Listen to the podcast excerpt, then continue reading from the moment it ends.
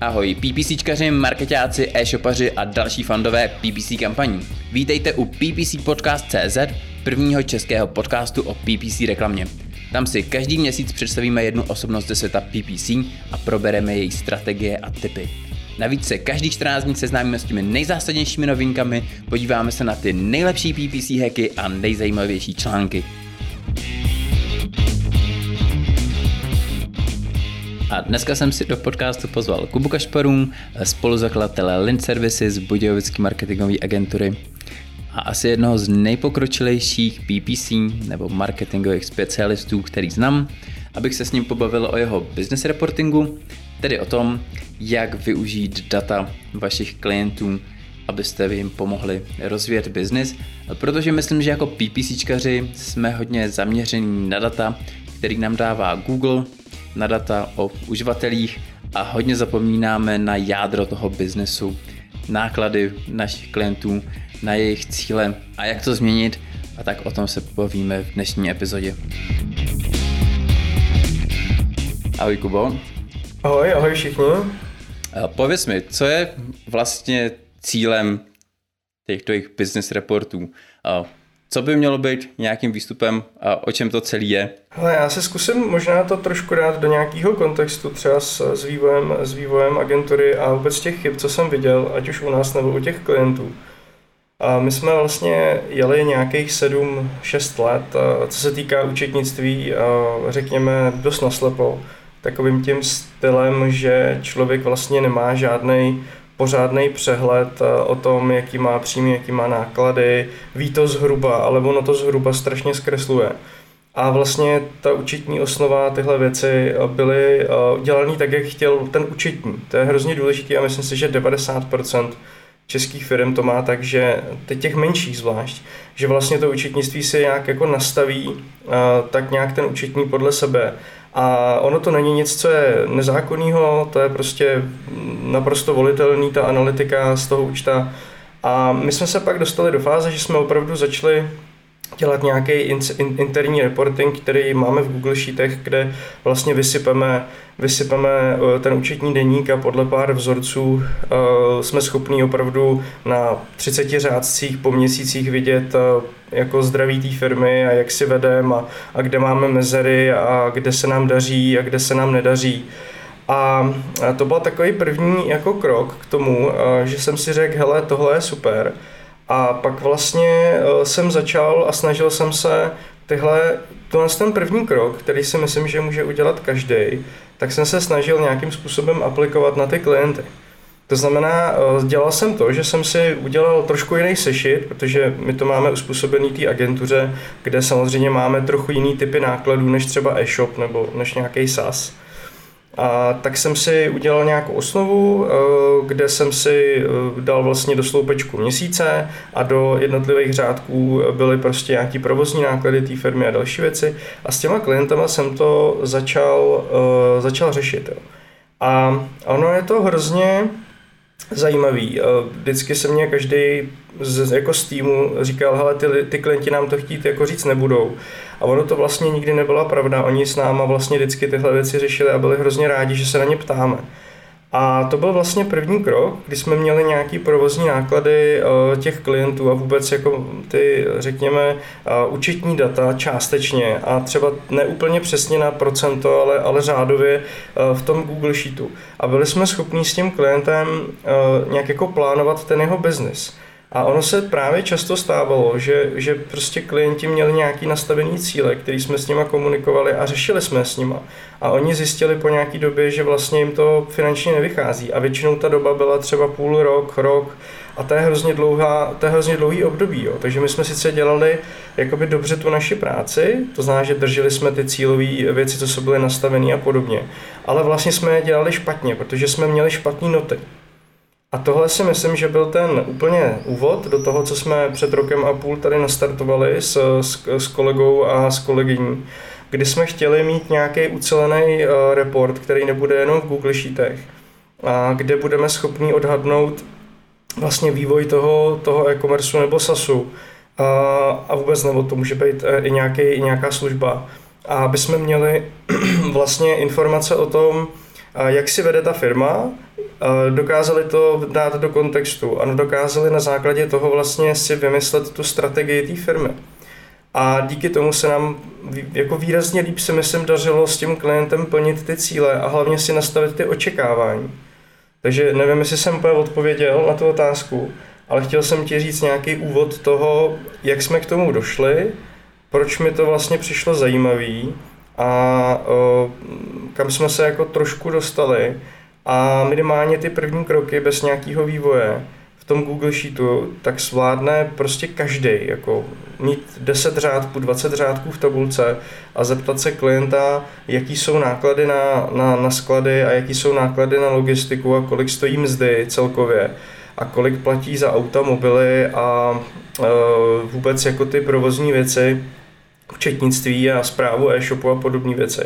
A pak si říct, hele dobrý, když máme tyhle provozní náklady, tak potřebujeme udělat takovouhle, e, takovýhle, e, takovýhle obrat, aby jsme vlastně byli na nule anebo v profitu tak je úplně jako základní první krok, který si myslím, že se dá udělat za čtvrt hodiny e, společného kólu s klientem a klient by měl mít k dispozici z účetnictví nějakou průměrnou marži, protože prostě v těch, v těch účetních datech ty data jsou. A dokonce jsou často i jako v čase, protože no, jinak by asi neposkládal ani daňový přiznání. A víceméně na základě toho se dá jako stanovit i o, další věci a vlastně nějaký cíl, který jako dává smysl. Jo, tak, tak snad jsem zareagoval. Mm-hmm. Jo, jo. Super. Děkuji. Ale já budu mít možná takovou uh, hloupou otázku. Ty tam taháš přesně jako data o nákladech, nevím, na auta, na takovéhle jako věci, které myslím si, že jako málo kdo z PPCčkařů sleduje. Uh, myslíš si, že tenhle ten business report je něco, co by měla dělat jako každá firma, nebo to je taková spíš fancy nastavba, kterou se posouváte dál, když už máte vyřešený nějaký základ? Hele, já to ještě rozdělím. Jo. Business report, který vnímám já v Data Studio, který prostě počítá predikce obratu a rozděluje objednávky dle opakovaného nákupu a prvního nákupu a počítá retenci a další, jako řekněme, jak ty říkáš, fancy věci, tak jsou krok dvě, jo. Ale ten krok jedna, prostě, který, já ti dám příklad, jo.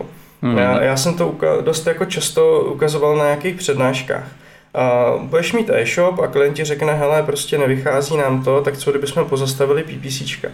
A jsou, jsou scénáře, kdyby to tomu klientovi vycházelo z pohledu nějaký profitability dokonce líp, než, než, než kdyby je jakoby nechal běžet, jo, protože ušetří ty peníze, ušetří peníze za agenturu a ty provozní náklady nejsou takový. Ale jsou vlastně situace, kdy pozastavení těch kampaní povede k tomu, že ten člověk se dostane do výrazně větší ztráty, protože ty provozní náklady té firmy vlastně budou tak velký, že potřebuješ nějaký obrat, abys vlastně se dostal na nulu. Že musíš, máš ty lidi, zaměstnance, auta a tak dále. A to si myslím, že je asi jako nejdůležitější krok. Najít vlastně to, co ten zákazník potřebuje a vlastně si to s ním zvalidovat. Protože Základní otázka, kolik potřebujeme mít obrat, klidně bez DPH, eh, prostě základu, aby jsme se dostali jako na provozní nulu. A myslím si, že na tuhle tu otázku, když se zeptáš každýho PPCčkaře, tak ti 9 z 10 řekne, že neví. No jo, jenže když tohle neví, tak oni nedokážou přece říct, jestli mají spíš přitopit někde na nějakých kanálech, nebo ušetřit, jo, a nebo třeba řešit jiný typ toho, té optimalizace. A teď je úplně jedno, jestli budou používat jako Target ROAS nebo Smartku nebo cokoliv. Tohle je jakoby to strategické rozhodnutí na začátku. A teď je přesně ta věc, že ty si řekneš, dobře, mám 10% PNOčko, když jsme u toho magického 10%. Jasně. A, tak, eh, tak prostě, co se stane, když bych měl 15? A, a teď jde jenom, když, jo, dobře, budu mít třeba o 50% větší o, eh, počet objednávek z těch kampaní, a nestane se náhodou to, že vlastně ta profitabilita bude vyšší, protože teď mi tam ty dva skladníci na půl sedějí, já je stejně platím, zase platím ten sklad. A vlastně se mi jako stane, že budu vlastně ve větším profitu. A zároveň dostanu víc nových zákazníků, který můžou nakupovat opakovaně a, a zlepším tak mailing a zlepším další kanály. A, a za rok se mi to jako výrazně ještě víc jako vrátí Jo, to, to je jakoby to přemýšlení. A nebo je druhá strana, kde jsou klienti a řeknou ti, hele, máme nějaký obrat, vyrostli jsme a já tu mám teď halu a já prostě nejsem schopný jako vyskladnit víc objednávek, plus minus. Prostě se tu nevejdu. A teď řešíš to, a to jsme teď třeba řešili s několika klientama. Jsme řekli, dobře, tak prostě pojďme uh, se sekat pénočka, protože my ty objednávky dokážeme dotlačit, nebo dokáže ten e-shop dotlačit prostě z retence, z mailingu, z organiku a pojďme vlastně ušetřit ty prachy tady a vlastně až se třeba přestěhujete, anebo se naplánuje, no, naplánují další kroky, tak pojďme, pojďme to řešit. A nebo se pojďme zaměřit na zvýšení průměrné hodnoty objednávky. Aby když se to balí, tak aby se vlastně jako zvedla obrat, ale nezvedl se tolik ten počet těch objednávek. A tím pádem se nezahltil ten sklad a logistika. A tohle jsou přece věci, které když ten specialista neví, tak jak může dělat svoji práci uh, jako kvalitně. On prostě bude žít v nějakém bludu, bude koukat do s nebo do Ads nebo do Analytics, to je jedno, kde jsou ty data neúplný extrémně. A vlastně bude dělat jenom ten jeden cíl a pak mu vždycky zavolá klient jednou za půl roku a řekne mu nějakou jako větu, jakože hele, padáme na hubu ve skladu, hele, skladníci nemají co dělat, hele, jsme ve ztrátě. A tohle je ale cvičení, který za půl hodiny až hodinu si dokážu s klientem prostě říct. A vlastně mým cílem přece jako PPCčkař, a já už nechci říkat PPCčkař, řekněme marketing, marketingový specialista v prostředí online, řekněme, tak by měl být schopný vlastně na základě těch pravidel, který máme naučený, to znamená, že vím, vím, jak funguje S-Click, vím, jak ho můžu optimalizovat, vím, jak funguje impression share, vím, jaký tam je prostor, vím, jak můžu zlepšit ten výkon a můžu to udělat eh, prostě kvalitou toho feedu anebo nabídkama. Tak na základě těchto pravidel hry já se vlastně snažím přenést eh, tyhle ty jakoby věci do toho, aby ten klient měl buď větší růst, anebo větší profit. To jsou vlastně základní věci, které ten klient buď chce eh, jedno nebo druhý. Jo. A to ale já, abych mohl tyhle věci jako udělat, tak potřebuji přece vědět, jako s jakýma kartama hraju a jaký jsou ty cíle toho klienta v této době, v tomhle, to, v tomhle kvartále, v tomhle půlroce. Jo, asi to nejsou měsíční cíle, tyhle ty věci, protože většinou provozní náklady se vám tak často neměnějí, jako že byste najednou platili dvakrát tolik za zaměstnance a podobně. Ale ty cíle, eh, ty cíle by měly být stanovený. Jo a je to strašně, strašně znát. Můžeme si tady říct jako x příkladů, eh, k tomu můžu vyprávět o tom, jak, jak prostě klient eh, žil v něčem, případně eh, se tam dělala nějaká práce, my jsme to převzali, pak jsme se jako zjistili nějaké skutečnosti s tím klientem, který úplně jako neseděli. A tohle je asi jako největší chyba, co vidím u současných PPCčkařů. Mm-hmm. V zásadě, když to jako hodně zjednoduším, tak se tady bavíme o nějakém správném nastavení cíle, protože toto vlastně je, že jo. A většinou ty cíle vypadají jako tak, že přijdeš za klientem a ten ti řekne, hele, chceme zvýšit obrat a chceme mít takovýhle PNOčko.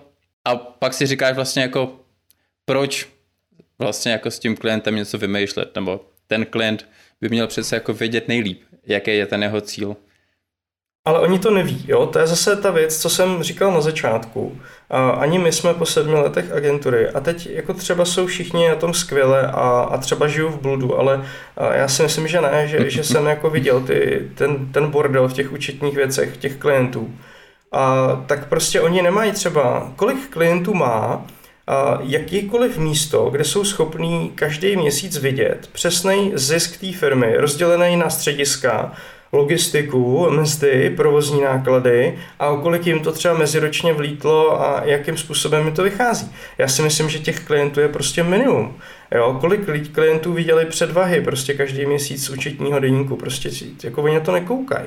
Takže oni to ty klienti sami nevědějí. Jo? Já to je totiž, to je totiž eh, věc, se kterou jsem se jako velmi často setkal, protože u nás se bere účetnictví jako věc, která je nutná proto, abych splnil zákonní povinnosti v rámci tohoto státu a mohl platit teda nějakou daň. Jasně. Uh, jo, když to účetnictví, jak ho vnímám já, po nějakém jako prozření před dvouma lety, tak je to, že je to vlastně pro mě analytický nástroj, který mi dokáže pomoct s tím, jak si ta firma vede. A dokáže mi vlastně říct, jakou strategii uh, použít a jakým způsobem se vyvíjí ta moje firma a zdraví té firmy. A ideálně je to dělat aspoň na mázi kvartální, nejlepší měsíční. Jo. A víceméně tohle ty firmy nemají. Takže on ten klient, když přijde prostě s tím 10% PNOčkem, tak on vlastně sám si nedokáže úplně přesně spočítat, že vlastně kdyby vyšipoval o 50% objednávek víc, tak by to ty skladníci zvládli. A víceméně by ušetřil na vlastně by ušetřil, protože ty provozní náklady by se mu trošku víc rozlily mezi ty objednávky a vlastně by měl větší profit. A on si to možná myslí, ale nedokáže to třeba s tebou probrat, komunikovat a zároveň zase, když pak víme, že nestíháme logisticky a víme, že tam je potenciál v těch kampaních, což je o nějaký komunikaci mezi specialistou a, a, tou, a tou firmou, a, ne, a to není PPC specialista, prostě mezi marketingovým specialistou a tou firmou, a tak vlastně ten klient zase může přemýšlet o nějaký optimalizaci toho skladu. Jo, a zase prostě se to může nějak jako řešit. Takže uh, začít jako tím, že si fakt udělám Google Sheet s tím klientem a dám si tam ten provozní náklady. A dokážu si třeba pak udělat to, že si vemu provozní náklady a vydělím to počtem objednávek za ten měsíc. A vlastně se dostanu do nějakého nákladu na jednu objednávku, kterou musím, který, která mi vlastně zbývá a můžu si spočítat nějakou hrubou marži a vlastně si jako dopočítat úplně jednoduše v Google Sheetu selskýma číslama.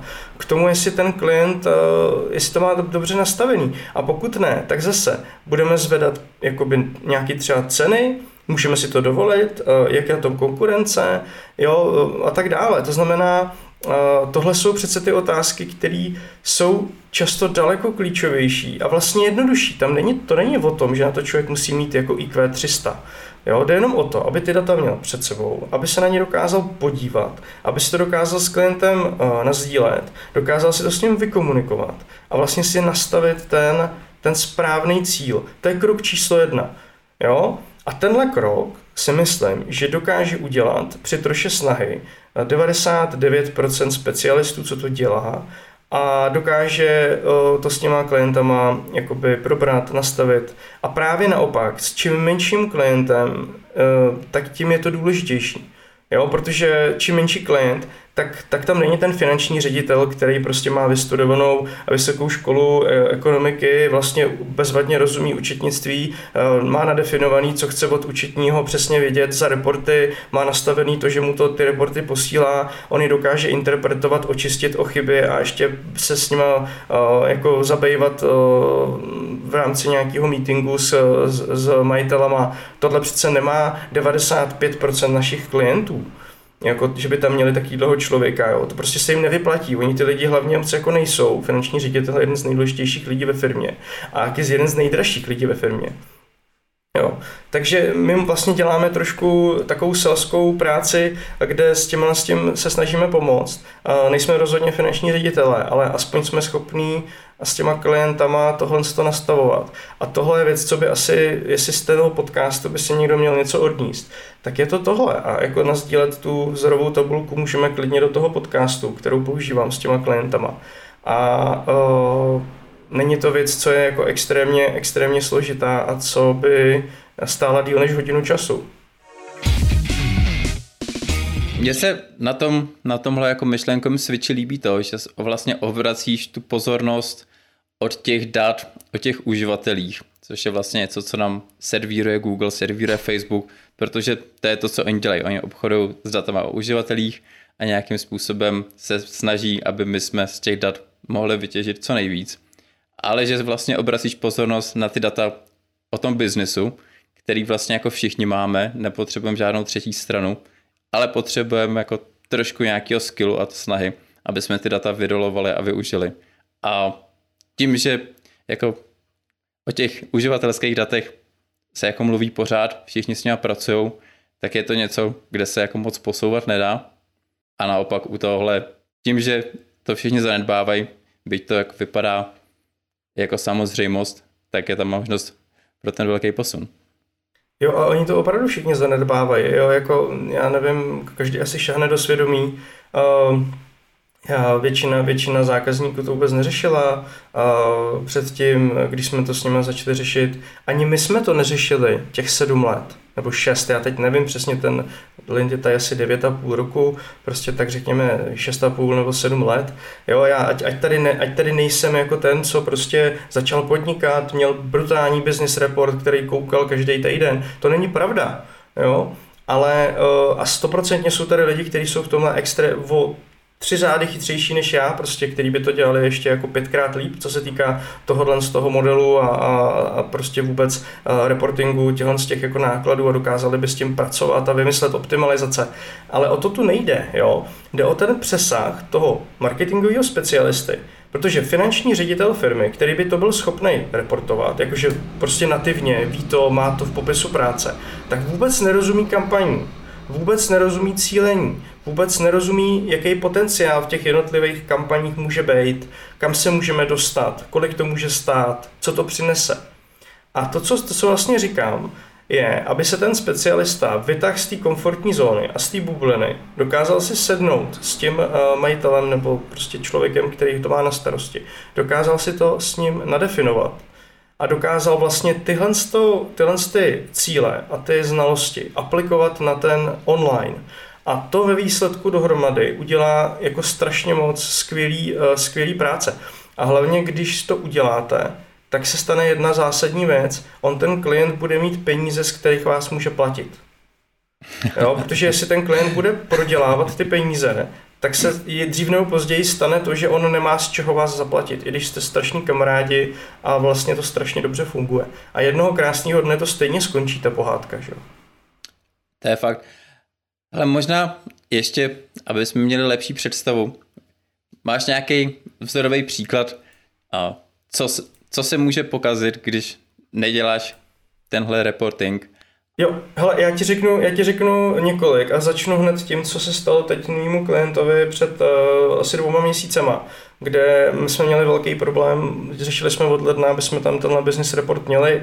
Máme i report jako s nějakým provozem té firmy a ten klient je velmi šikovný, co se týká dodávání věcí. On je, on je fakt jako zlatý, co se týká toho, když po něm něco chcem, tak fakt jako se snaží prostě velmi rychle zareagovat a řeší, jak to udělat. Ale oni mají systém, kde se jim blbě exportují nákupní a prodejní ceny, takže nemáme úplně přesný business report a neměli jsme ten eh, datový feed, aby jsme to napojili a čekáme na nějakou migraci, bohužel.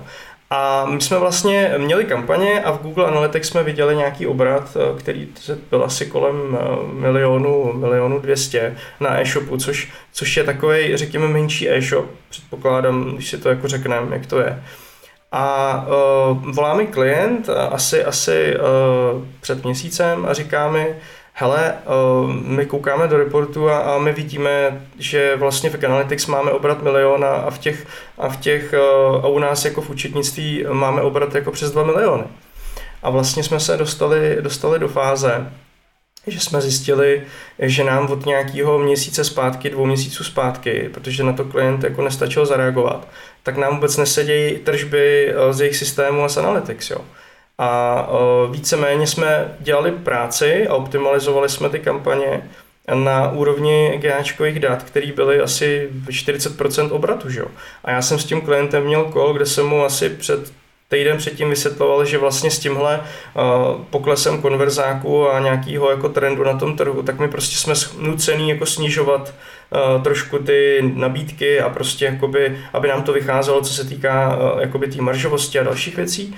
A on jako jo, chápu, prostě asi dobrý. A vlastně ten problém ale byl v to, že my jsme jako dva měsíce fungovali v režimu, kdy jsme měli jenom polovinu objednávek a polovinu konverzí jako reálných. Jo.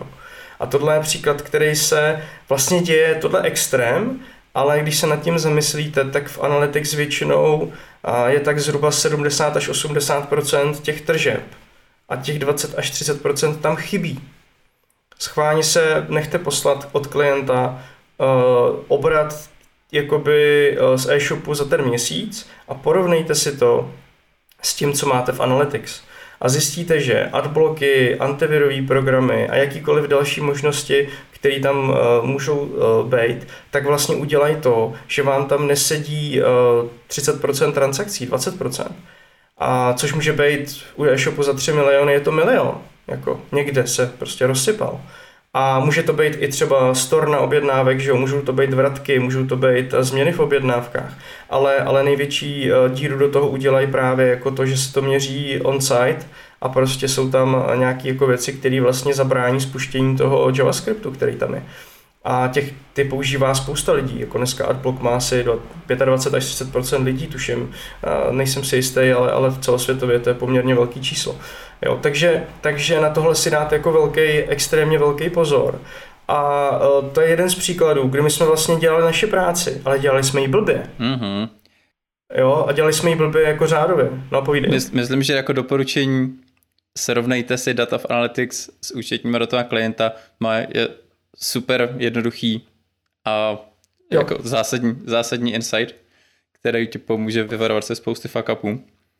A jo. Co, co tam máš za další Teď, příklad? A další příklad můžou být hodně, hodně ty, třeba ty vratky. Jo. Tam se nám zase stalo u klienta, že jsme zjistili, že má asi 15% vratkovost a zase 15% vratkovost je jako relativně vysoká, a, ale zase je to strašně moc peněz, jo. Tam, tam jsme se bavili asi o e-shopu, který měl obrat 5-6 milionů měsíčně, že jo. tak 15% je zase asi nějakých 800 tisíc.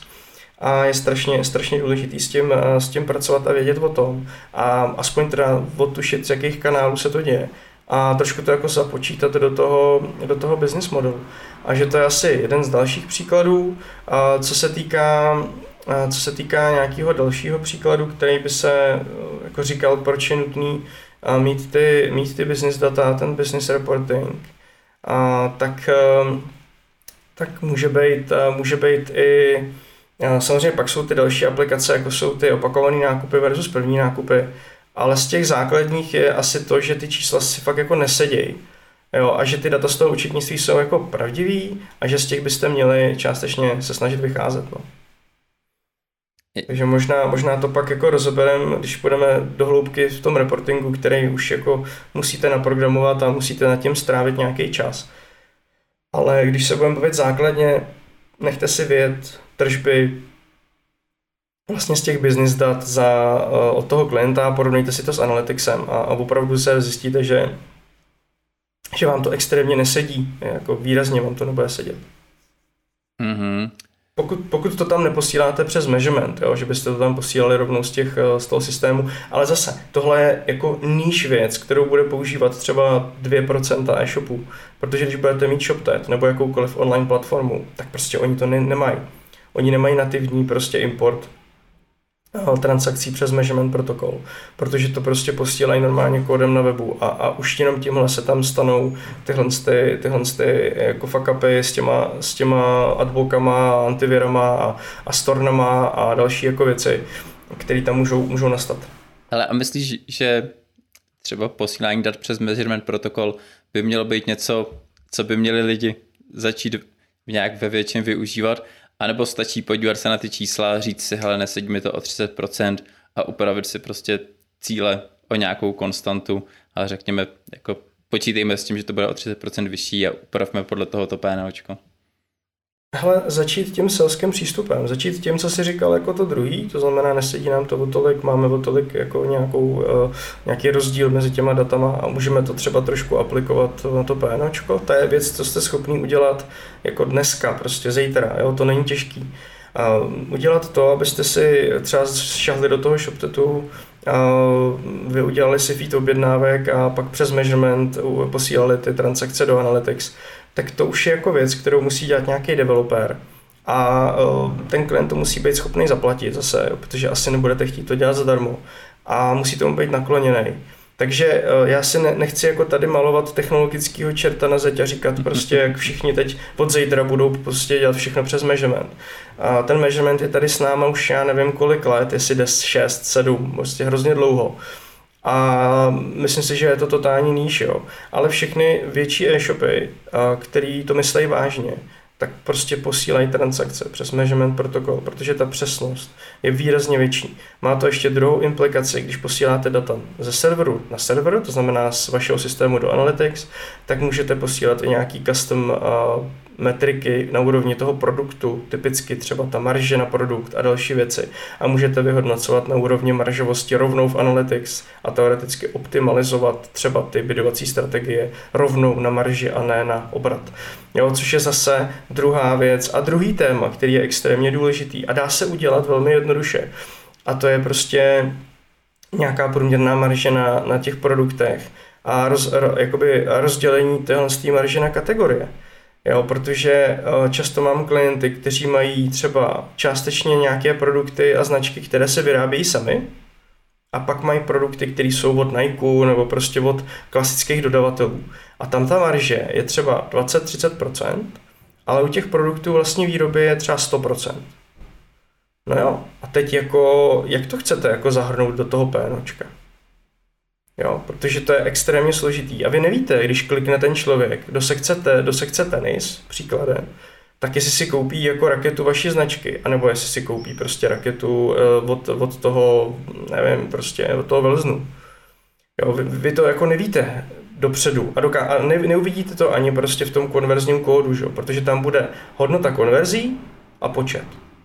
A jestli z toho byla třetina od toho Velznu, zbytek od toho vašeho tak to nevíte, že? Ale ten rozdíl v tom profitu pro toho zákazníka tak je strašně velký. Jo? Takže tohle je třeba docela důležitý téma, kterým se taky zabývat. A dá se řešit eh, samozřejmě více věcma a když půjdu úplně na začátek, tak třeba zase, když budeme u toho ShopTetu, anebo jakýhokoliv e-commerceového systému, tak se dá vyexportovat eh, se, jakoby, eh, seznam produktů v rámci toho e-shopového systému, včetně skladových zásob, a včetně nákupní a prodejní ceny normálně ven třeba do Excelu. Když si to vyexportujete, tak v tom exportu jsou i kategorie. A vy si můžete udělat takovou snadnou věc, že si vlastně spočítáte průměrnou marži, kterou máte na danou kategorii a prvním krokem může být to, že si odsouhlasíte ty cílový PNOčka na úrovni vlastně těch kategorických marží. Jo, takže za mě úkol číslo jedna, aby klienti měli nákupní ceny v e-shopovém systému, anebo prostě někde v těch datech, to je jako první věc. Druhá věc, umět si vyexportovat tohle a dokázat z toho udělat nějaký průměrný marži v čase a dokázat, eh, v čase ne, prostě v tu chvíli, a dokázat si vlastně říct, hele, na rakety mám 20%, na boty mám 50%, na, já nevím, tady na helmy mám 70%, no tak já můžu mít asi jiný cílový PNOčka pro ty kategorie, protože tady mám větší marži. A zároveň třeba si uvědomit, jaký, jakým objemu ty produkty má na skladě ten klient. Jo, to je strašně zanedbaný téma, že my vlastně děláme kampaně a ten klient má pak třeba na skladě, nevím, tenisové rakety za 5 milionů a když je neprodá v té sezóně, tak další rok je musí prodat třeba o třetinu levnějc, protože budou další kolekce a ono mu bude ležet třeba 3 miliony v nákupu někde prostě bez skladu. Bude mu to zabírat místo a on to potřebuje prodat, protože ty peníze potřebuje použít na další nákup. A když to neprodá teď, tak pak na tom prodělá, nebo to prodá za nulu. Jo? Mm-hmm. A kolik, naš, kolik, kolik, kolik specialistů dneska jako ví, že uh, hele, máme tady nastokované tyhle věci a potřebujeme se jich zbavit. Jo? To si myslím, že není úplně častá, častá informace, kterou zase by se ty specialisti nad tím zamýšleli.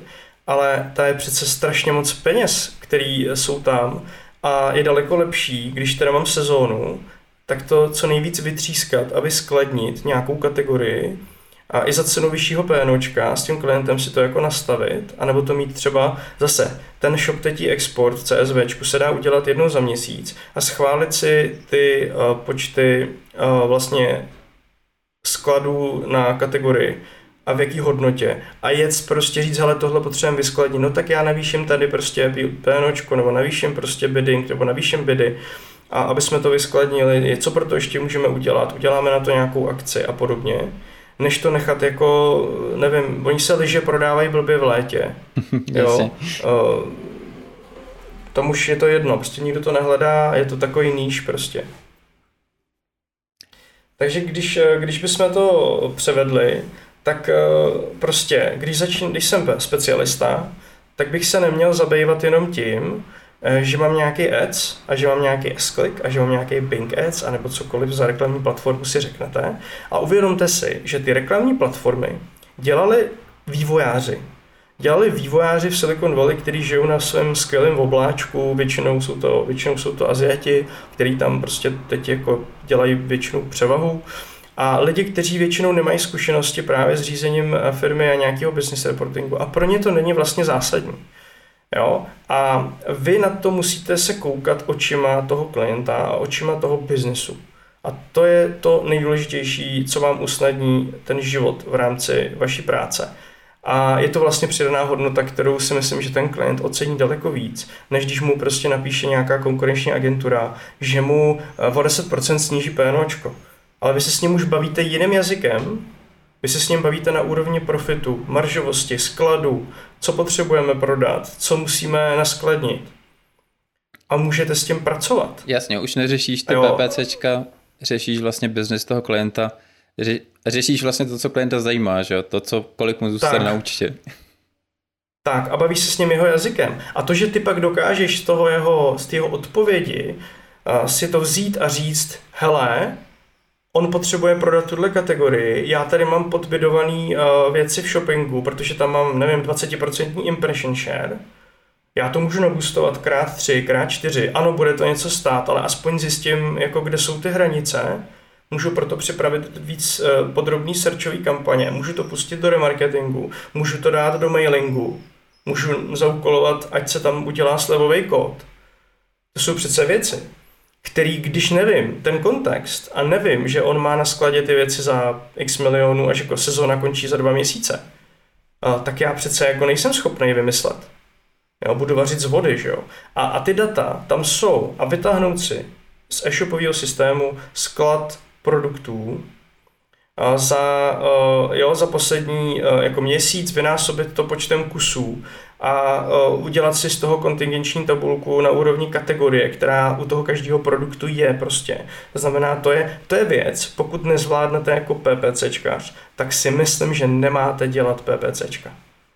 Jo, protože to je vlastně, nevím, jedna, jedna buňka krát druhá buňka a prostě označím si tu tabulku a dám si vložit kontingenční tabulku a nastavím si kategorii a, a tu sumu a mám vlastně, a mám vlastně hotovo. Jo, tohle je prostě základ, základ eh, úplně všeho. A měl by to být schopný udělat každý relativně slušný junior, ale uh, neděje se to, si myslím protože ty lidi jsou zahledění do toho systému, koukají do ads a sledují prostě uh, konverze po zhlídnutí a, a já nevím, bounce rate a strašně řeší, uh, já nevím, úplně nesmyslný trendy, kolik stránek navštívil na návštěvu. Jo, mají st- strašně najetý tyhle věci, ale pak, pak jim vlastně uniká to, že, že sklad je, sklad je plný věcí, které ztratí hodnotu a musí se prodat. Že? Dobře, pojďme se vrátit trochu k tomu reportingu a tak nějak jako schrnout, co to dělá. My to tady řešíme celou dobu, ale pojď, pojďme říct, jako, jaký data do toho posíláme, jaký insighty z toho bereme, jaký jsou ty inputy a outputy. Jo, super. Tak, eh, víceméně eh, funguje to tak, že my v té fázi jedna, řekněme, a tak kombinujeme právě ty data z toho e-shopového systému nebo účetnictví, to je důležité si říct, prostě si systému, kde máme objednávku, jaký produkty tam byly, od, od jakého zákazníka, to znamená, jestli to byl Franta nebo Pepa, jak, jaká tam je marže na jednotlivé produkty, to znamená nákupní prodejní cena těch věcí, a uh, data o tom, jaký, je tam, jaký tam je uh, způsob dopravy a jaký tam je způsob platby. A, ještě o tom, jestli ta objednávka byla opravdu dokončená, zaplacená, vyšipovaná, anebo jestli prostě byla stornovaná, nebo se čeká na platbu a podobně. To jsou data, který každý skoro e-shopový systém skoro umožňuje exportovat do nějakého feedu, CSV, čehokoliv.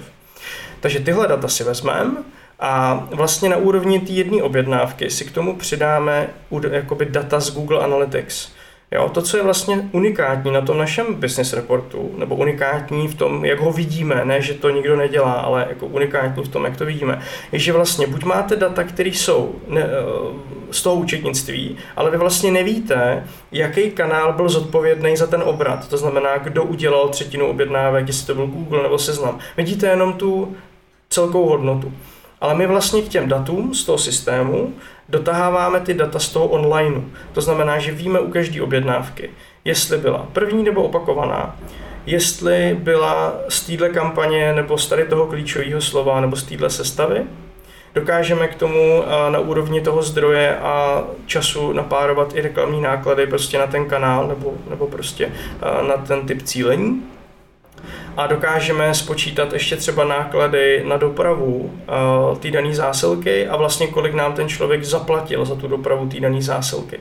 To znamená vlastně v tu chvíli my víme, za prý máme přesný čísla o tom obratu, protože jdou z těch business dat, Víme, z jakých kanálů šly ty objednávky, alespoň z většiny, protože tam zase může dojít k tomu, že u některých objednávek nemáme ty data napárovaný, protože nejsou v Analytics ty objednávky. Mm-hmm. A, a, ví, a víme, jaká je maržovost na každou objednávku. Přesná marže nebo hrubá marže, to znamená rozdíl mezi prodejní a nákupní cenou těch produktů, co v objednávce byly a zároveň víme, jestli ten člověk zaplatil za eh, PPL 70 korun nebo měl dopravu zdarma a jestli pak použil platbu kartou a když použil platbu kartou, tak my víme, že máme procento třeba eh, provizi eh, z GoPay a víme, že to musíme strhnout prostě vlastně z nákladů na, ten, na, ten daný, na tu danou objednávku. A když tohle vidím, tak jsem schopný uh, za prvý s tím klientem říct si, jaký je poměr mezi prvníma a opakovanýma nákupama. To je strašně zásadní a klíčový ukazatel, na základě kterého budete uspůsobovat tu vlastně biznisovou strategii. Takže pokud vím, že mám třeba 30, 40, 20% lidí, kteří mi nakupují opakovaně, ať už je to z mailingu, nebo prostě organiku, nebo přijdou přímo na web, tak s tím můžu jako nějakým způsobem pracovat. A zároveň vím, kolik lidí získám za ten rok jako první nákupy a zase vím, jaký je nějaký trend toho, že ty lidi mi zůstanou jako zákazníci. A tohle vlastně většinou, když se vezmeme e-shopy, tak to, co tvoří ten fakt profit toho e-shopu většinou a ten, a ten hlavní růst, tak jsou ty opakované nákupy. A já se musím uvědomit, jakým uh, vlastně uh, v čem jsem, to znamená, jak retenční je ten projekt a, a, a trochu si jako říct ze zkušenosti, kam to můžeme posunout a co třeba můžeme zlepšit, aby jsme ty zákazníky získávali kvalitněji, co se týká té tý retence. A pak si můžu dovolit i jako na, víc jako napálit ty kampaně, jo, což, je, což je zásadní. Takže ty zdroje jsou business data, Google Analytics, často pak ještě se můžeme třeba bavit o zdrojích, jako je třeba Ecomail, Mm-hmm. Jo, což je důležitý source, protože třeba já můžu mít nějaký jako lídovací kampaně, nebo můžu mít, uh, já nevím, uh, třeba pop-up, který funguje na exitu, kde tomu člověku dám slovový kód na 5%, příkladem, jo, a, a teď on se mi přihlásí do toho odběru, přijde mu mail, on na něj klikne a nakoupí. Takže v Analytics určitě bude Source Medium Campaign, že bude ten mailing, předpokládám protože bude mít UTM. Když nebude mít UTM, tak bude eh, v tom eh, v Analytics bude to vidět jako uh, budeme to vidět jako asi e-mail referál prostě ze seznamu třeba. A, a nebo ještě horší případ, ten člověk si dostane ten mail, nepřečte si ho a my mu pak budeme posílat dalších šest mailingů, který prostě každý týden posíláme všem zákazníkům a všem lidem, příkladem, a on se nám chytí na třetí, na čtvrtý. Jo, a teď jako dopárovat to, že my jsme toho člověka vlastně získali tím, že, že tam na začátku byl ten pop-up, je strašně těžký, ale zase strašně zásadní. Jo, protože vědět tohle tu informaci uh, bychom nějakým způsobem měli, protože pak dokážeme naplánovat třeba další strategii, která povede k tomu, že získáme víc těch lidí do toho mailingu a víme, že se nám transformují a mailing je furt jako věc, která je jako fixní náklad. Jo, jestli mám prostě 100 tisíc lidí v mailingu, anebo 20 tisíc lidí v mailingu, tak ano, je tam rozdíl v nějaký ceně toho nástroje, ale je, ten rozdíl není jako krát 10, že jo? Prostě buď budu platit eh, do 3 tisíce měsíčně, nebo třeba 8 tisíc měsíčně, nebo 10. Jo, jo. Ale posílám to 100 tisícům lidem, jo? Super. Ten samý mail. Já to, já to zkusím trochu schrnout, jestli to správně chápu. Kdy, kdybych nad tím jako chtěl začít uvažovat, začít to nějak dělat, tak možná jako první věc říct si o nějaký účetní data od klienta, abych věděl, jo, ale tady odchází každý měsíc 10 tisíc na poplatcích za platební bránu a tady jsou prostě náklady na zásilkovnu. Jo. A pak si vlastně vzít ty core business data, ty data o objednávkách, kde prostě vidím způsob platby, způsob dopravy, všechno tohle stop. Nedívat se vlastně na data v Analytics, což dělá prostě 99% specialistů, ale naopak dívat se na ty opravdu core business data, ty data, který mám jistý, jsou to moje data a obohacovat je jenom o ty data z Analytics, dívat se, jaký jsou tam zdroje a tak dále. Jo. A co je asi důležité pro ty specialisty, když dokážou každý objednávky zjistit, jestli je opakovaná nebo první na základě unikátnosti třeba mailové adresy jména nebo telefonu, to už je asi po definici každého klienta, jak si to nadefinuje tak vlastně jsme schopní třeba u těch jednotlivých marketingových kanálů i historicky vidět, jak jsou kvalitní v té akvizici a jak jsou kvalitní v té retenci. To znamená, kolik vytváří opakovaných nákupů. A tady padlo strašně hezký, hezká diskuze že, na PPC Campu, kde tam říkalo víc lidí, že když mají nastavenou bydovací strategii, automatickou, nějaký target nebo smartku, takže zjistili, že asi 30 nebo 40% těch konverzí byly opakované nákupy. A že ten algoritmus vlastně upřednostňoval tyhle ty, uh, že u uživatele, co se týká bidu, a vlastně dělal jako retenční nákupy. Jenže ty retenční nákupy, že ho dělal za cenu toho PNOčka, který, eh, který vlastně úplně nevím, jestli chceme dát jo, za toho člověka, který u nás už nakupoval. Jasně, no, je to, je to takový remarketing, prostě pořád dokola vytěžuješ tu svoji základnu a, jo. a nakonec skončíš tím, že ji jednou vytěžíš a vlastně nemáš kam růst. Jo, to je i ten fail, co jsem zmiňoval vlastně eh, na začátku v prezentaci, eh, tak byl ten, že jsme měli smartku v displeji, nebo my ne, my jsme převzali účet a dělali jsme audit a, a zjistili jsme, že smartka v displeji, která byla nazvána jako akviziční kampaň, tak, tak vlastně asi 95% těch objednávek, tak byly všechno jako v displeji remarketingový nákupy. Jo, akorát jsme platili za akvizici, kterou jsme měli definovanou, která může být dvakrát, třikrát dražší než ta retence, že? což je jako strašný průser ale chápu, že ten PPC specialista to v tom rozhraní jako neuvidí, protože on uvidí prostě konverzi a nedokáže si teď jako říct. A v tomhle vám ani ale nepomůžou částečně remar- jakoby vyloučení publik, jo? protože mm-hmm. pokud máte pětiletou, šestiletou historii toho, eh, toho biznesu, a máte prostě za nevím, 50 tisíc zákazníků, 100 tisíc zákazníků. A tak jako jak chcete vyloučit, eh, vyloučit eh, těch 50 tisíc zákazníků v té akviziční smartce, Jo, na, naimportujete tam mailové adresy, spáruje se vám 20%, jo, dáte tam publikum, nakoupili 540, Jo, tak za prvý ty lidi přeinstalovají počítače, za druhý kupují nový, za třetí mají víc zařízení a za čtvrtý, a za čtvrtý ne všichni lidi, kteří nakoupili u vás historicky byli na webu před eh, jako rokem a půl, že jo.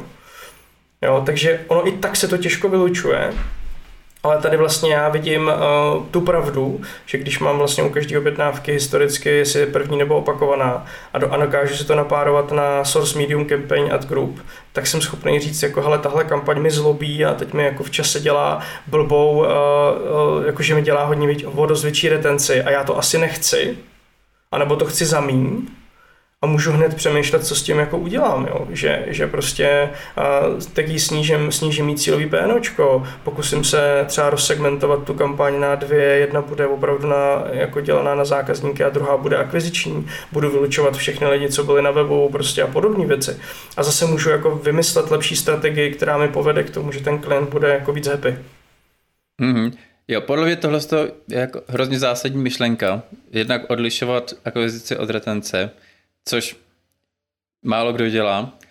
A druhá věc, opravdu řešit to na základě nějakých interních klíčů, mailu, telefonu a tak dál, protože jako data o nových uživatelích, nových objednávkách, co dostáváme z Analytics, jsou prostě tragický. Myslím, že jste jo. jo. v zásadě nepoužitelný. Přesně tak.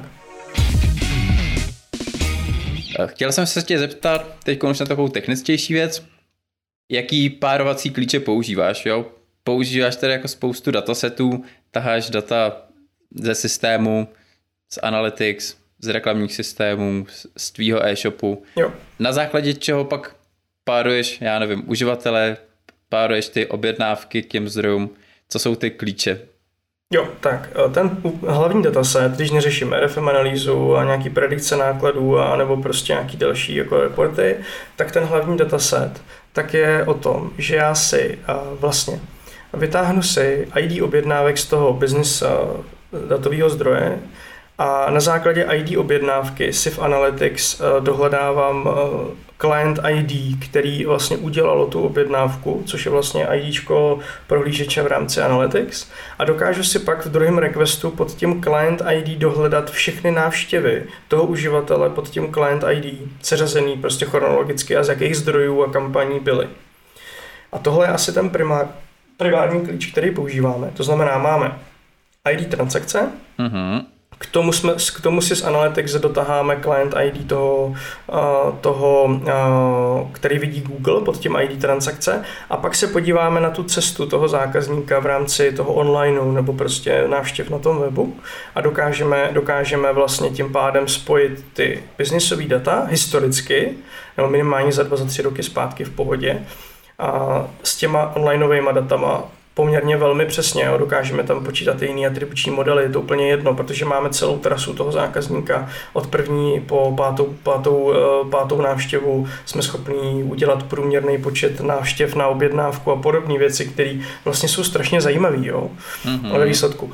A, a tím pádem máme uh, ten základní dataset. A když máme u toho, u té transakce uh, tu jeho cestu z onlineu a zároveň víme ty data z účetnictví o tom, jaký tam byl profit a marže a způsob způsob dopravy a způsob platby a jestli to byl ten samý člověk, co u nás nakoupil před třema rokama, no tak máme strašně jednoduchý report, ve kterém vidíme uh, přesný profit toho, toho klienta, to znamená, vidíme, jakou měl, jaký měl rozdíl mezi nákupníma a prodejníma cenama po odečtení, uh, pak ještě nákladů na marketing a nákladů na uh, posílání balíků a platební brány. A, a zároveň víme, jak roste ten klient, co se týká akvizice a zároveň ty specialisti u nás pak vidějí krásný report toho, jaký kanály a jaký kampaně nebo sestavy tak jsou akviziční, retenční a na co si třeba dát pozor a kde se ten trend jako mění a kde je třeba zasáhnout a třeba udělat trošku nějaký jiný uh, věci v té struktuře. Mm-hmm. Takže, takže to je asi ten párovací, ta odpověď je, je to ID objednávky, client ID a pak jsou tam vlastně sessiony, které k tomu jsme schopni dopárovat a máme propojený ten online s offlinem. Jo, já si říkám, a... jestli to client IDčko, promiň, že ti do toho skáču, je, je nějakým způsobem spolehlivý. A jestli třeba pak grupujete, protože jo, client IDčko na základě nějakého prolížeče, jak jsme se bavili, lidi používají jako spoustu různých zařízení, promazávají si cache a tak. Takže Jestli pak nějakým způsobem grupujete ty client IDčka na základě toho, že vidím tady dvě objednávky od dvou různých client IDček, který mají společný mail, řekněme, a nějakým způsobem si je pak jako spojujete, ale vidíme, že tohle je jeden uživatel. Hele, eh, tam, tam eh, jenom aby jsme si řekli ten důvod, proč ty client IDčka. A když by se stal ten scénář, co říkáš ty, to znamená, že bychom měli dvě objednávky z dvou různých client IDček, ale na základě těch business dat víme, že to je eh, tady Pepa Pepa z Prahy, a, tak nám vlastně jako u tohohle párování nejde tak o to, aby jsme věděli, že to je unikátní uživatel, a, to víme z těch business dat, že, ten, že tohle je Pepa. Mm-hmm. A, ale jde o to, aby jsme řekli, že tenhle, ty, tenhle ten nákup proběhl z téhle kampaně anebo z tohohle zdroje. Jo, a pak už jako to, že to je Pepa a Pepa je ještě jinde, to už je nám, ne, jako v, týdle, v tomhle kontextu jedno. Jo, protože my, my to dokážeme pak rozlišit. Jo? A víme, že ta první objednávka byla akviziční, ta první, od kterou jsme získali Pepu, a druhá byla uh, už jakoby opakovaná. Jo, takže tam nejde ani tak o přesnost toho, aby jsme dokázali client ID přizadit, aby bylo jedno client ID na úrovni uživatele. To nikdy nebude, protože každý uživatel má víc zařízení a víc prohlížečů a prostě a tak dále. Ale dokázali vlastně najít tu trasu toho uživatele pod tím client ID v rámci toho onlineu. To znamená, z jakých zdrojů a kanálů nám přišel a pak dokázat říct, že z Google kampaní e, bylo nevím, 100, 100 transakcí, 50 byly první nákupy a za Google kampaně jsme za ten měsíc zaplatili 30 tisíc, to znamená, že jsme zaplatili za objednávku XY. Jo, to je vlastně ten cíl, jo. A ty víš potom, že, že to je unikátní, unikátní člověk a že to je vlastně Pepa. OK, díky. Teď nevím, jestli jsem jo, jo, jo. odpověděl eh, na to, na to, co jsi se zeptal. Takže tam nejde tak o tu úplně stoprocentní přesnost, mm-hmm. aby jsme věděli, na client ID nikdy není, client ID není user ID. Jo, je to opravdu ID prohlížeče. V některých situacích je to ID prohlížeče napříč prohlížečema, protože se třeba v rámci Chromu sdílí uh, cookies, že jo. A, takže když mám na mobilu Chroma a jsem přihlášený a na desktopu mám Chroma a jsem přihlášený, tak by se teoreticky mělo to client ID jako zůstat stejný. Ale když mám iPhone a mám Safari a pak mám Chrome v práci, tak už to prostě nikdy nes... tak to budou dvě různý client IDčka. Jo, takže tam třeba je i nějaká chybovost, kterou, se kterou musíme počítat, se kterou jako nemůžeme to brát jako stoprocentně bernou minci, ale je to nějaký trend, se kterým jsme schopni pracovat. Teď se pojďme podívat na tu technickou stránku. Jaký nástroje k tomu používáte, jak zpracováváte jo. ty data, na co se v tom díváte potom? My jsme hodně jako vývojářská firma, ačkoliv to, to nevypadá, a tak vlastně o, tyhle ty data zpracováváme tak, že vlastně dostaneme feed z toho e-shopového systému nebo nějaký exportní soubor nebo přístup do databáze, to je jedno. A ty data si stáhneme a, a potom v rámci o, vlastně Pythonu o, si přímo napárujeme v uvozovkách na analytics toho zákazníka a pomocí, pomocí knihovny Pandas, která je super na nějaký statistický a matematický práce v Pythonu, tak vlastně zpracováváme, agregujeme ty data a ukládáme je v CSVčkách a pak je importujeme do BigQuery. To je asi jakoby ten, ten postup. A, a vlastně co je jako důležitý na tom našem systému, který jsem chtěl nastavit, aby byl cenově dostupný a nebyl prostě za 100 litrů měsíčně, tak vlastně my už máme tu implementaci kompletně hotovou a pro nás jako nový e-shop přidat do toho reportingu tak je prostě řádově pár hodin práce na tom vstupním feedu, který je trošku odlišný od toho klienta většinou, jo, že prostě každý klient má trošku jiný tvar toho souboru, který jde z toho e-shopového systému. A každý klient má třeba malinko jinak nastavený DPH ve smyslu toho, že ta nákupní cena je bez DPH a tady je z DPH, takže tam je nějaká validace, ale vlastně všechny operace zatím už jsou dávno napsané a ta data studio je připravený, takže jde jenom o to napojení vstupního feedu. A technologicky je to teda Python, knihovna Pandas, um, uh, BigQuery, a Linux server, na kterým, na kterým, to, na kterým to běží a zpracováváme to na začátku a pak ten, ten to BigQuery je napojený na Data Studio, kde ten klient má vlastně strašně jako jednoduchý, nebo řekněme pro něj strašně stravitelný a jednoduchý report a BigQuery používáme asi ze dvou důvodů. Za prvý jsou tam docela hezký matematický predikce a další věci, které nativně v rámci Google Cloudu jsou k dispozici a můžeme s nimi jako hrát, pracovat a tak dále. A druhá věc je, je ta, že BigQuery je extrémně rychlý při napojení na Data Studio, jako opravdu extrémně rychlý. A pak je ještě třetí důvod, a ten je jako novej. Google má skvělou věc, který se říká Google Data Transfer, kde jste schopný velmi řekněme, trošku jednoduše naimportovat data z, jak z reklamního systému, tak třeba z merchantů do, Big, do BigQuery a zároveň do, do Data Studia. A jste, jste třeba schopni udělat nějaký customizovaný reporty lidem, co dělají nákup v tom daném e-shopu, o tom, jaký produkty se prodávají po celém světě, jak si stojí e, marží vaš, e, vaše produkty, jaký produkty prodávají konkurenti a vy je nemáte v českém trhu a tak dále. A, a to jsou skvělé e, dashboardy, může používat třeba ten nákupčí a pro nějaké rozhodnutí, co vám naskladní. Jo? Což je docela důležitá věc, že pokud vám nákupčí bude dělat blbou práci, tak vy si můžete s onlinem dělat úplně cokoliv. Je to úplně jedno. Jste tam úplně zbyteční. Mm-hmm. No ale budu upřímný, jako do, doteď to znělo celkem jednoduše, hele, jasně, budeme brát tyhle data, tyhle data, dívat se na to, ale když jste šel o BigQuery a Pythonu, tak si říkám, wow, to je sakra složitý. Je to něco, co by byl běžný PPCčkar schopný se naučit a naimplementovat si to, a nebo si na to potřebuji najít nějakého vývojáře? Jo, hele, tohle je jako takhle, úroveň vývojařiny a datový vývojařiny v Pythonu a abyste byli schopni tohle udělat, tak není tak extrémně vysoká. Je to člověk, myslím, že člověk, který uh, má dobrý základ v matematice a bude půl roku až rok prostě se tomu věnovat intenzivně, tak je schopen uh, to jakoby dát, že datová analytika v Pythonu je, ne jako není je lehká, to nechci říct, ale uh, je rozdíl mezi senior developerem na backendu, který musí mít jako 5, 6, 7 let praxe a tvrdýho vývoje, aby, aby to mohl dělat, tuhle tu činnost. A je pak rozdíl mezi datovým eh, člověkem, který eh, je schopný tady pozbírat ty data a spojit je dohromady z několika zdrojů a někam je jako uložit do databáze. Jo, takže Určitě to není práce pro toho PPC specialistu.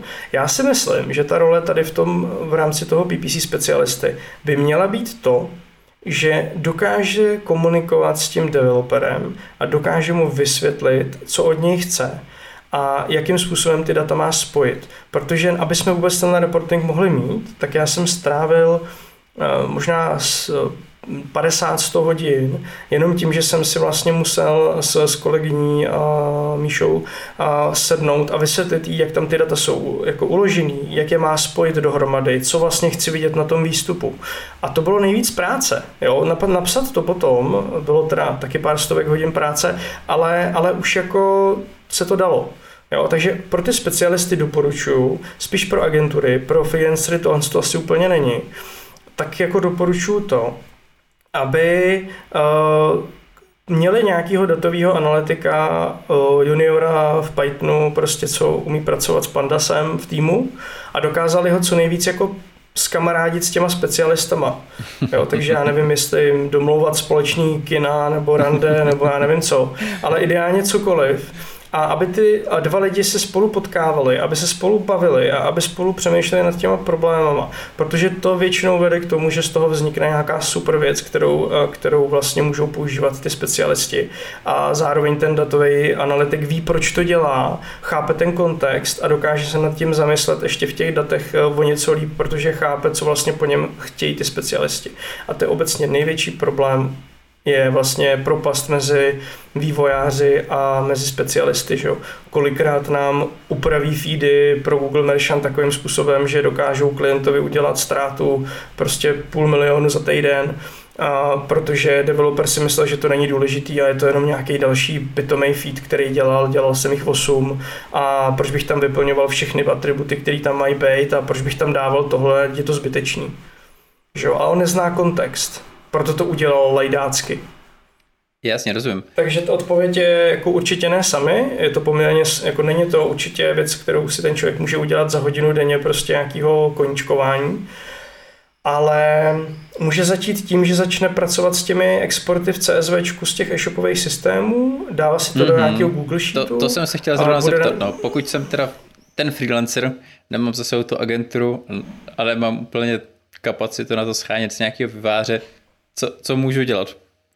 Čím bys začal? Jo, ten, ten, samý, ten samý report, eh, který jsem teď zmiňoval, akorát asi pro menší e-shopy, tak je, si můžete teoreticky udělat v Google Sheetu. Jo? Takže vytáhnu si vlastně seznam objednávek, včetně těch produktů, co se tam prodali do uh, Google Sheetu, a bude to prostě mít jako pár sloupečků, bude jich tam dost a pak si, pak si vytáhnu uh, přes, přes Supermetrics, tuším by to mělo jít, uh, ty data o těch, uh, i když já nevím, jestli to nedali už pryč, uh, o těch uh, vlastně ID transakce a client ID a source medium, jo? A jsem schopný vlastně tím pádem a tím pádem to jako spárovat. Jo. Ale obecně, kdyby, kdyby ten specialista si udělal export objednávek do Google Sheetu a dokázal si spočítat vlastně maržovost v čase, což je relativně jednoduchý, protože tam akorát prostě bude odečítat tam ty samé sloupce za produkt, nákupní prodejní cena a podobně, a tak mu to dá taky strašně moc zajímavých insightů, který může použít k té práci. Ale obecně tady už se, a to je i důvod, proč já moc nepíšu články a už já jako nevěnuju se tomu, tak je to, že vlastně jsme narazili na tu fázi, kdy si může každý specialista tohle jako nasyslit sám. A už to nejde. Prostě už nejsme v té hraně, že je to nějaký jeden vzorec. Jo. Obecně pro představu jsou to desítky gigabajtů dat, někdy stovky, které se v tom BigQuery zpracovávají. A tohle už vám prostě Excel ani Google Sheet jako nedá, i kdybyste to tam jako udělali. Jo, takže pro PPCčkaře doporučuju prostě nemít klapky na očích, nekoukat jenom do reklamních systémů, umět si vyexportovat ty data z toho shopového systému, dát si je do nějaké tabulky, skonzultovat s tím, a s tím klientem ty jeho provozní náklady, dokázat si to dát do kontextu, spočítat si obrat, který potřebujeme pro to, aby jsme byli všichni spokojení a na základě toho si naplánovat tu činnost při té optimalizaci a zprávě kampaní, jak to chceme, jak to chceme dělat. Jo? Takže asi, asi takhle. A dokonce i tu, i tu retenci jsem schopný v Google Sheetu spočítat, když si dám do jednoho sloupečku mailové adresy nebo nějaký haše mailových adres a do druhé tabulky si dám objednávky s mailovou adresou zákazníka a vlastně budu hledat v tom druhém sloupci, jestli ten člověk už u nás nakoupil za poslední třeba dva roky. Jo, takže když tam bude třeba 50 tisíc jako sloupeč řádku, tak se to dá určitě zpracovat. Teď ještě jako úplně prakticky. Je to něco, co si od vás člověk může koupit, ale jsem agentura, a chci, dělám tohle pro klienta, asi si to nechci nastavit úplně sám. Je to i něco, co byste nabízeli jako službu, ale nastavím vám tady business report a dělejte se s ním, co chcete? Jo, uh, zatím jsme to tak nedělali. První fáze pro nás byla, že to chceme mít vlastně nastavený na většině našich zákazníků, aby, aby prostě jsme s tím mohli jako pracovat ale plánujeme by po prázdninách eh, umožnit eh, prostě komukoliv, kdo se ozve, a tak za nějaký fíčko a první setup, který prostě tam je, tak eh, umožnit vlastně tenhle report, report vlastně našerovat v data studiu a tomu danému specialistovi nebo komukoliv a, a vlastně mu k tomu dát třeba nějaký nějaký zaškolení a nechat ho, ať si s tím hraje v rámci, v rámci vlastně své práce.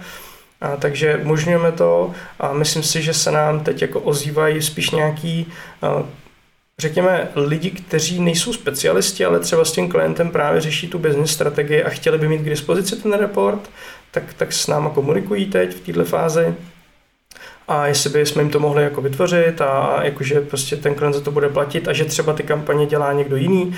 Jo, já jsem s tím úplně v pohodě v této fázi a takže ano, jde to, budeme to nabízet asi, asi po létě, protože teď ještě chceme dofinalizovat nějaké drobnosti, které se ukázaly třeba nepraktický v tom reportu a, a přemýšlíme tam právě nad eh, RFM analýzou, kterou tam máme asi 6 verzí a pak tam máme teď tu predikci budoucího obratu, tak si budeme hrát s tím, jak to funguje dobře.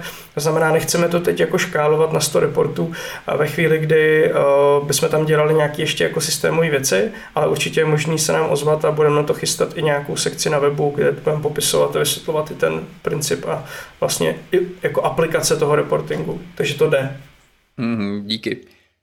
Myslím si, že pro, pro agentury bude tenhle ten díl jako naprosto, naprosto převratný a zásadní, ale myslím si, že i pro freelancery z hlediska nějakého, z nějaký změny mindsetu, jak k tomu přistupovat, jednak třeba k té retenci, jednak k tomu, jaký, na jaký data se vlastně dívat, co si od toho klienta vytáhnout. Myslím úplně skvělý. Je ještě něco, co by si chtěl dodat k tomu business reportu?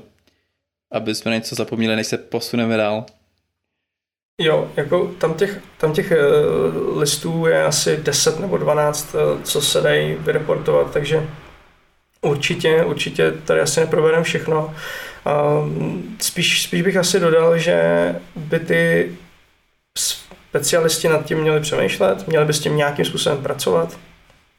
Vždycky se dá najít nějaká kompromisní cesta. Teď tam, kam jsme se my vydali, tak je takový ten šílený vývoj, ale my, my ho umíme a, a jako pracujeme s ním, takže pro nás to není nic, nic jako mimo, ale aby ten junior nebo kdokoliv to bude poslouchat, tak nad tím aspoň trošku začal přemýšlet. A kdyby si z toho měl odníst opravdu jenom to, že, že by si měl s tím klientem ujasnit ten jeho um, strukturu těch nákladů v té firmě a měl ujasnit uh, to, jaký má tržby reálně v těch účetních datech versus analytics a dokázat se zamyslet nad tím, jaká je průměrná marže a jaký je ob, počet nebo eh, hodnota skladů v nákupu a co by chtělo teď prodat, tak kdyby se povedlo tohle, tak si myslím, že, že ten podcast jako měl nějaký svůj účel a smysl. A chápu, že představovat imaginární report, který nikdo jako na podcastu neviděl, protože to je audio, je jako velmi těžký a myslím si, že to bude velmi nudný pro spoustu lidí a snad, snad to přežijou. Takže asi, asi tohle by měl být ten výstup a my chystáme i nějaký jednoduchý, eh, jakoby, jednak jsme nazdíleli prezentaci, kde, je popsaný, kde jsou popsané ty datové zdroje, jaký tam používáme, jak, jak, na to, jak na tím pracujeme, jak vypadají ty výstupy. Takže určitě na to koukněte, na Julab, na Julab blogu je vlastně o tom článek a preska je tam nazdílená. To vám může strašně pomoct v té cestě, anebo pomoct vymyslet nějaký nápady. A to je asi zatím k tomu reportingu všechno, protože popisovat všechny ty data a sloupce a metriky, co tam počítáme, tak je vlastně asi teď jako relativně zbytečný. Tak díky, ti bych asi reporting uzavřel. Jak říkám, myslím, že to je hodně, hodně vydatný a když si z toho každý vybere aspoň kousíček, tak, tak to bude k něčemu dobrý. A pojďme se podívat trochu na tebe. A jak ty se vůbec dostal k téhle práci?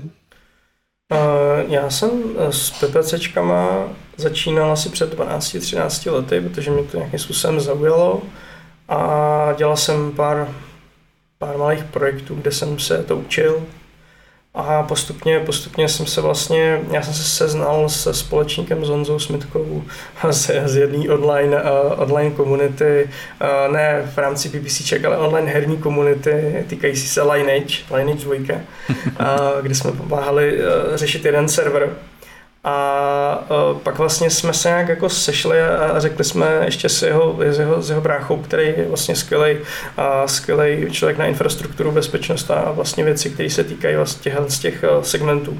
Že vlastně jsme rádi založili nějakou firmu, kde budeme mít jako tři úplně různé segmenty.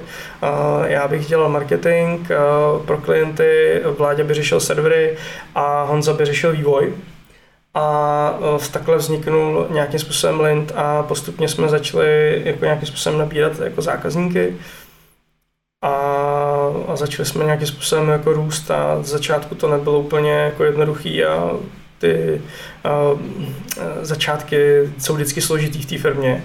Jo, takže asi, asi takhle. Já jsem se BBC fakt dostal jako čistě náhodou, protože mě to zajímalo a protože jsem se na to chtěl podívat blíž a vlastně jsem metodou pokus omyl a přeš, přečti si článek, tak jsem, tak jsem to začal dělat, no. Před těma 13-12 lety se nejsem jistý teď přesně, mm-hmm. protože už, to, už mi to strašně splývá. Aspoň jak to vnímám já, tak na Lintu je vidět, že to je agentura, kterou nevedou prostě jenom marketáci, ale že tam jako sedí nějaký vývojář a člověk, který jako rozumí té technické stránce. 100% majetková účast jsou vývojáři, jo.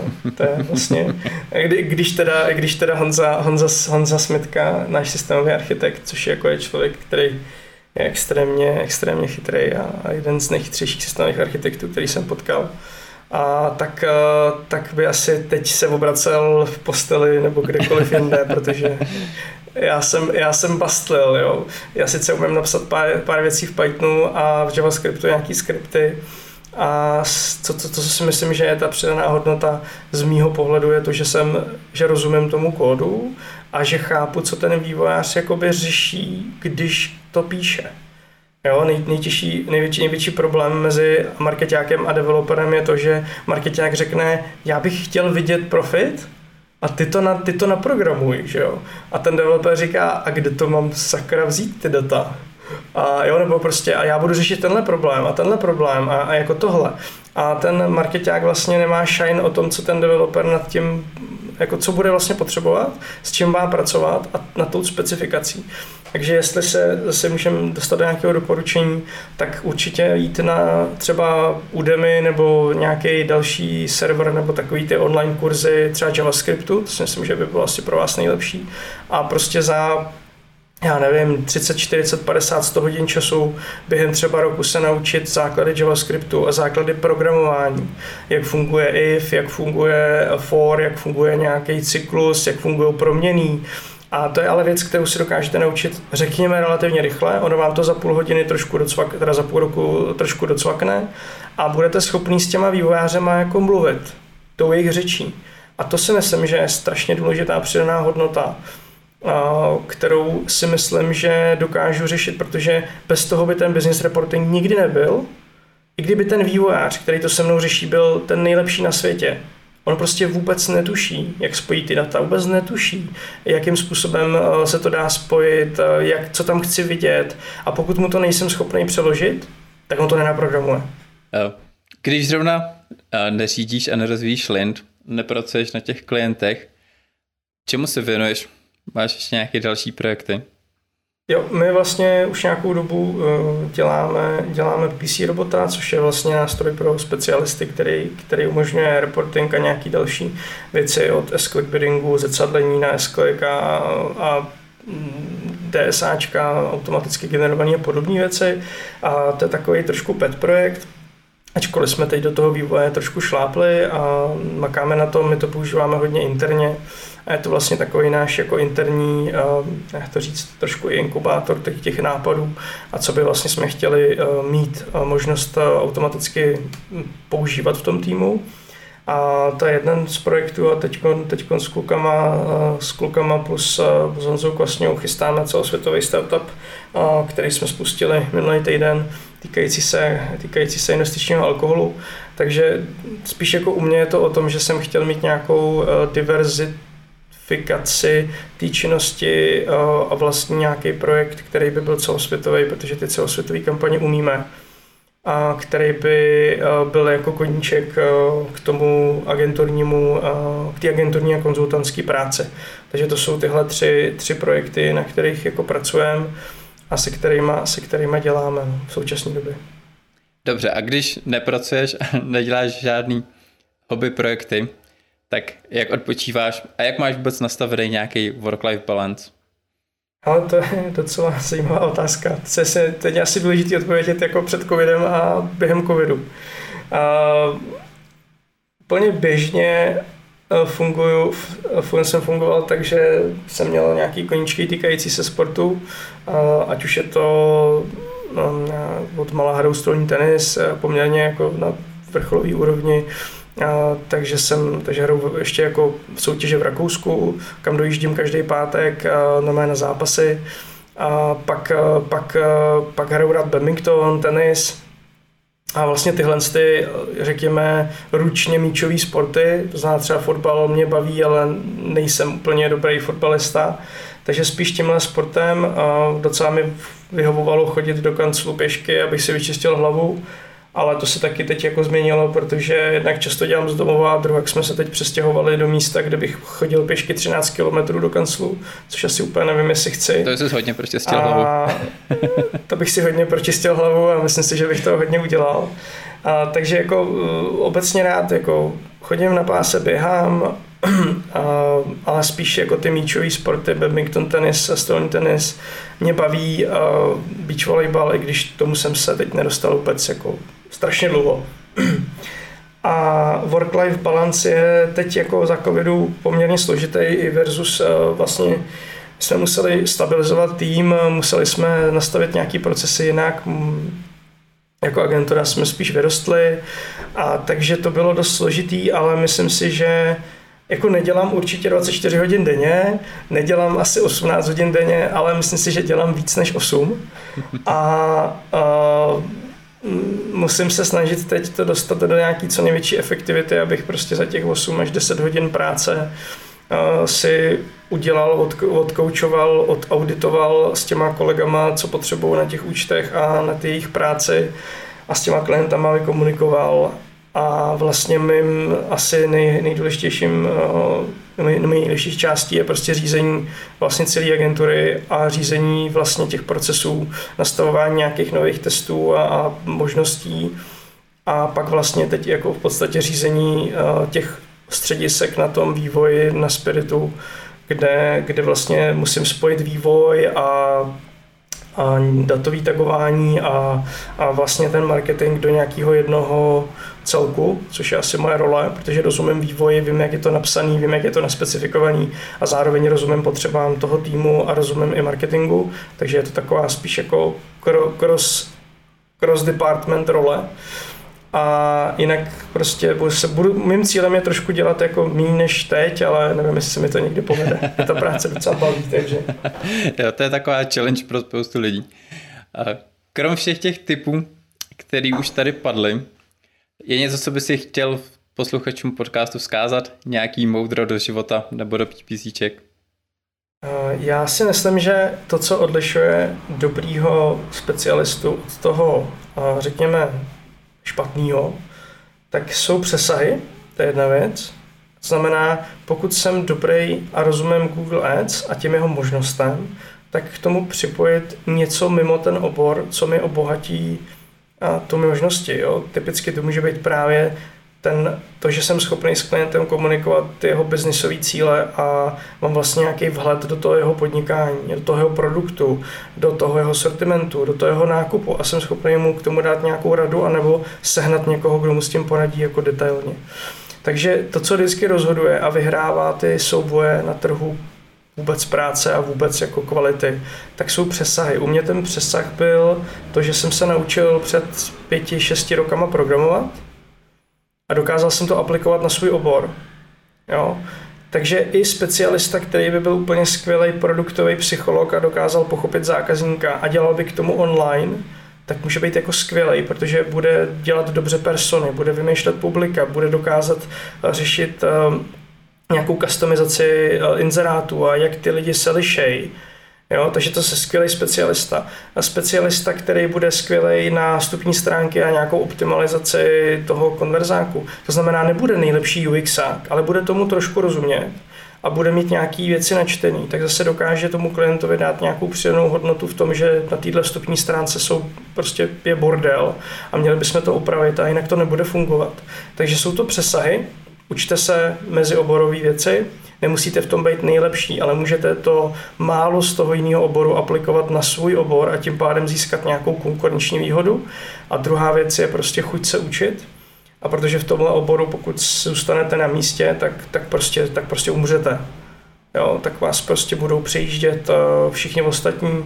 Přirovnal bych to k těm vývojářům, co dělali programy v DOSu a po jim to fungovalo a, a doteďka jsou nějaké firmy, které jedou na nějakých DOSových aplikacích a oni vlastně ty vývojáři zamrzli, že jo, před těma 20 lety, nebo 15, to je jedno. A dneska už jsou vlastně nepoužitelní, jsou k ničemu. A protože zamrzli. A to samý si myslím, že v našem oboru, pokud někdo bude 2-3 roky fungovat ve své bublině, nebude se učit a nebude řešit novinky a nebude řešit, jaký jsou trendy, tak prostě ten člověk, jako i když bude extrémně chytrý, tak bude vlastně úplně zbytečný na tom trhu. A třetí věc, co bych jako doporučil všem specialistům, naučte se anglicky. Naučte se anglicky ideálně na úrovni toho, že si ráno sednete a jste schopni si přečíst prostě 5, 6, 7 článků anglicky třeba na záchodě, to už je jedno. A protože ta angličtina mám otvírá strašné možnosti v té edukaci, protože v té angličtině je vlastně všechno. Jo. Takže to jsou asi tři rady do života, které já vnímám. Nechci úplně jako někomu něco podsouvat. Ale to jsou tři věci, které mi pomohly v rámci mýho života a kariéry. A myslím si, že jsou to tři věci, které když ten člověk dokáže a trošku načnout, tak, tak to funguje daleko líp, než když zůstane v té bublině. Dobře. Je nějaký místo, kde bychom se mohli učit od tebe? Máš někde nějaký články, postuješ někde něco? To je, nebo agentura? To je dobrý dotaz. Já, agentura moc nepíše, já moc nepíšu a mám, pak mám ještě jeden, jeden blog, na kterém jsem napsal poslední článek před dvěma rokama. A, takže to je teď se mnou těžký. Jako obecně jedna z věcí, kterou teď máme naplánovanou po covidu, až se to trošku stabilizuje i jako z pohledu a, toho týmu a nějaký jako výdání se a dalších věcí, tak je právě nějaký jako obsah edukační, který bychom chtěli začít psát který by nebyl úplně na mě, ale já bych třeba dozoroval ty články a, a nabízel témata a pak to třeba zagregovával, tak to bychom jako chtěli. Už to je asi druhý nebo třetí pokus a ještě se nám to nepovedlo, protože já vůbec neumím psát. A já píšu líp v angličtině než v češtině a, a vzhledem k tomu, že v češtině skoro nic nečtu, protože vlastně všechno čtu v angličtině. A já neznám ani se jako jediný server, který bych konzumoval v českém jazyce, možná kromě deníku N. tak, eh, tak eh, vlastně mám strašně blbou slovní zásobu na, na psaní, jako extrémně špatnou a kolegové si ze mě dělají srandu, že, že opravdu píšu jako prase. Takže uh, pro mě psát články v češtině je složitý a musel bych se tomu věnovat a abych se zlepšil a na to teď nemám čas. Takže chystáme se na to, chceme posunout trošku náš blog. Myslím si, že máme co říct, ale nedáváme to vědět, takže sledujte Lind, Lind.cz a náš blog, kde zatím můžete zkoumat skvělé články od kolegy Vládi Smetky, který dělal nějaký bezpečnostní průzkumy, audity a analýzy českého e-commerce web trhu a podobně, což si myslím, že může zajímat i marketáky. A vůbec časem si myslím, že tam budou přibývat i nějaký marketingový články ode mě. Jo, já si myslím, že z dnešní epizody jako hodně vyplynulo, že, že máte co říct. Zatím teda neříkáte, ale doufejme, že se to změní. Ale díky moc, že jsi přišel a ať uh-huh. se ti daří jak v práci, tak v projektech a tak hlavně v osobním životě. Děkuju všem posluchačům taky hodně štěstí, ať to tady konečně nějak otevřem tu, tu republiku a hlavně ať se nám specialistům daří s expanzí na další trhy, protože český, český marketáci v online jsou skvělí. Říkám to furt a jsme lepší než, než kolegové z ostatních zemí a myslím si, že jsme moc skromní na to, jak jsme dobrý.